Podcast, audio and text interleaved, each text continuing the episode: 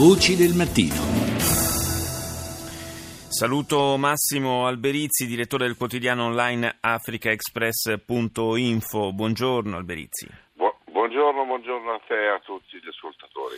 Parliamo di Chad. Eh, c'è stata nei giorni scorsi la diffusione dei dati definitivi delle elezioni presidenziali che hanno confermato per un quinto mandato alla presidenza Idris Deby, eh, dunque una stabilità molto accentuata, possiamo dire così, eh, che affonda le sue radici in che cosa? Qual è il, il, la base, lo zoccolo duro su cui poggia il potere di Idris Deby? Guarda, eh, lui ha preso il potere nel 1990 con un colpo di Stato contro il presidente precedente, un dittatore molto rigido, un po' sanguinario, che ha ammazzato decine di persone per consolidare il suo potere. Lui adesso, Idris Deby, è, al potere con due soprattutto giochi, il fatto che eh, Boko Haram nel vicino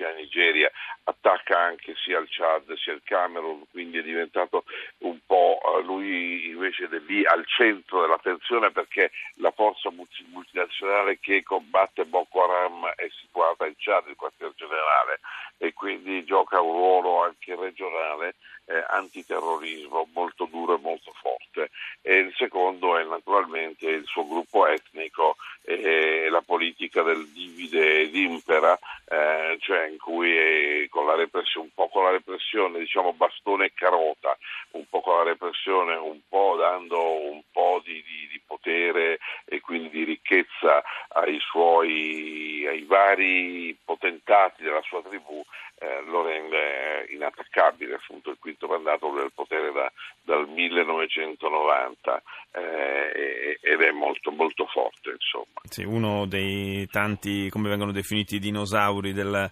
della politica africana, peraltro nel Chad c'è una situazione eh, anche dal punto di vista economico e sociale non facile, eh, già soltanto eh, quasi 3 milioni di i eh, profughi che sono, eh, hanno trovato rifugio eh, intorno al lago Chad, insomma un, un, milione di persone si dice, si calcola, si stima eh, che, che provengono dalla Nigeria sempre per sfuggire alle scorribande di Boko Haram. E una, una situazione economica e sociale complessiva non proprio eh, delle migliori, quindi ci sono state in realtà anche delle tensioni nel periodo elettorale. Sì, le tensioni sono come al solito, eh, come sempre in questi casi, eh, creano quindi repressione e nello stesso tempo opposizione, eh, perché per esempio durante la campagna elettorale sono stati bloccati gli sms durante le elezioni, eh, le, gli sms, i messaggi, i telefoni cellulari non si potevano usare, eh, anche se eh, appunto lui formalmente rispetta alla democrazia, al multipartitismo, come sempre accade in questi casi. Eh, ci sono stati appunto degli oppositori che sono finiti in galera eh, in quel periodo, nel periodo appunto della campagna elettorale, eh, quindi come al solito si consolida,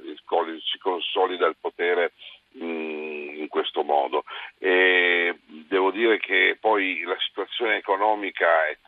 tragica e complessa anche perché per esempio il lago Chad, che era un lago grandissimo, eh, negli ultimi anni, negli ultimi vent'anni, si è ridotto del 60%, eh, quindi con conseguenze sull'agricoltura che appunto utilizzava l'acqua del lago e adesso non può più utilizzarla, eh, cioè ci sono carestie ricorrenti, il nord desertico, quindi ci sono anche lì eh, grossi problemi proprio di alimentazione, eh, di mancanza di cibo, eh, gli aiuti sono continui, gli aiuti internazionali intendo nel Chad,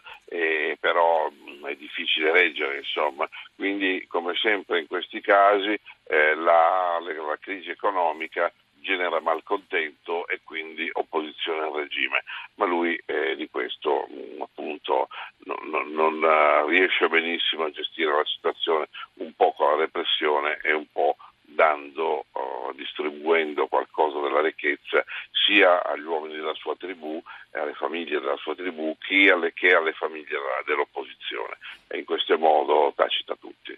Grazie a Massimo Alberizzi, grazie di essere stato con noi questa mattina.